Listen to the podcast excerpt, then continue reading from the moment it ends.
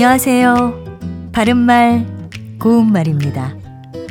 KBS 1텔레비전에서 방송되고 있는 우리말계를 위해서 나왔던 문제를 짚어보겠습니다. 오늘은 제시되는 뜻풀이에 해당하는 표현을 맞히면 됩니다. 자, 문제입니다.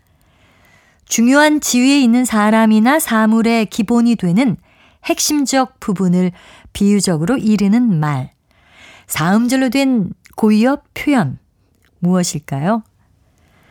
정답을 먼저 말씀드리면 정답은 엄지가락입니다.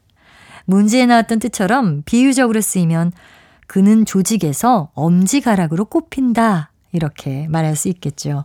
엄지가락이란 표현은 기본적으로 엄지 손가락이나 엄지 발가락을 통틀어 이르는 말입니다.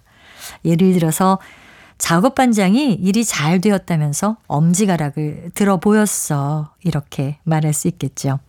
이어서 가락에 대해서 말씀드리면 보통 엿가락이나 가락국수 같은 것처럼 가늘고 길게 토막이 난 물건의 낱개를 가락이라고 하는데요.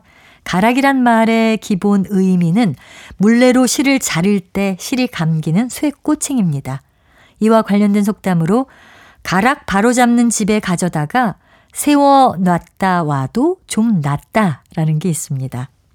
이것은 휜 물레가락을 가락 꽂히는 집에 가져다 놓았다가 그냥 다시 가져오기만 해도 휜 것이 바로 잡힌 것처럼 느껴진다는 뜻인데요.